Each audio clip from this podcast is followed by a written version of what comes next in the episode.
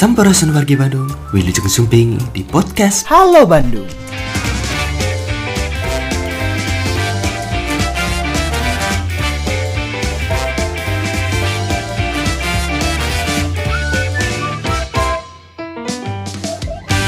Selamat siang, salam sejahtera bagi kita semua. Hari ini kami dari Dinas Kebudayaan dan Pariwisata Kota Bandung, saya sendiri Edward Parindungan sebagai Kepala Bidang Kepariwisataan.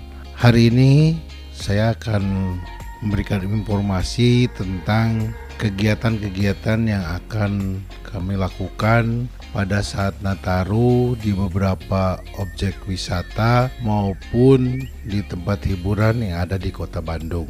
Seperti diketahui bahwa sesuai dengan Inmendagri 63 tahun 2021, Kota Bandung saat ini masuk ke dalam level 2 yang secara yuridis formal diatur dalam Perwal nomor 103 tahun 2021 sebagaimana telah ubah dalam Perwal nomor 109 tahun 2021. Perwal 109 ini memang lebih ke persiapan untuk uh, Nataru yang akan kita laksanakan.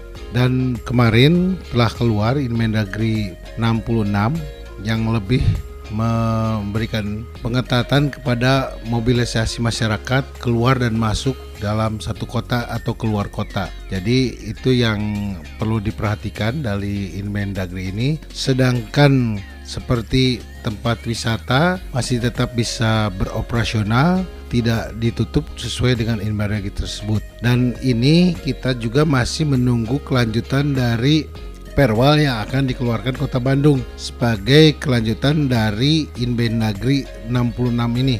Yang berlaku sekarang adalah masih mengacu pada Perwal 103 di pasal 16 lokasi wisata di Kota Bandung yang sudah bisa buka ada Song Angkul Ujo, Karang Setra, Bandung Zoological Garden, Trans Studio Bandung, dan museum juga sudah dibuka. Ada beberapa museum yang sudah buka ada empat museum yang sudah buka. Ada museum Asia Afrika museum geologi museum Mandala Wangsit museum yang di depan Tegalga itu sudah buka. Dan waktu operasionalnya itu sampai jam 10 sampai jam 18 dan kalau di museum bisa sampai pengunjungnya 50% sedangkan di Saung Angklung Ujo jumlah maksimum pada satu waktu adalah 500 orang. Di Bandung Zoological Garden 2000 orang, Trans Studio Bandung 1750 orang, Karang Setra 1125, Kiara Artapak 1500 orang per waktu tertentu dan dibatasi maksimal 2 jam dalam lokasi wisata. Sedangkan di museum kapasitas maksimumnya adalah 50% jumlah pengunjung yang bisa masuk sesuai dengan daya tampung dari museum tersebut. Sedangkan untuk tempat hiburan masih tetap buka jam 16 sampai dengan 21 waktu Indonesia bagian Barat dengan jumlah maksimum pengunjung adalah 30% dari kapasitas ruangan.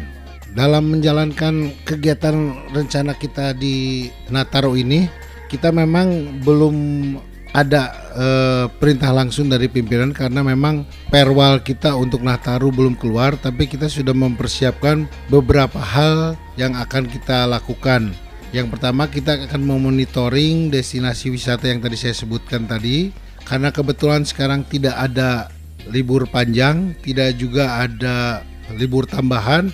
Kebetulan juga hari Natal dan tahun barunya jatuh pada hari Sabtu yaitu tanggal 1 dan tanggal 25 kita akan konsentrasi di tempat wisata tanggal 25, 26, 1 dan tanggal 2 karena itu adalah hari libur. Sedangkan yang lainnya itu tidak hari libur, hari biasa seperti kegiatan yang lain semua harus berlangsung secara biasa saja, tidak ada libur secara bersama seperti yang sudah dilakukan tahun-tahun yang lalu. Jadi liburnya hanya Sabtu dan Minggu. Kita akan di tempat wisata akan berkoordinasi dengan kewilayahan dan juga dengan Satpol PP apabila dalam hal kegiatan tersebut ada hal-hal yang memang e, melanggar aturan atau protokol kesehatan yang sudah kita tentukan. Demikian juga dalam kegiatan di malam Natal maupun malam Tahun Baru.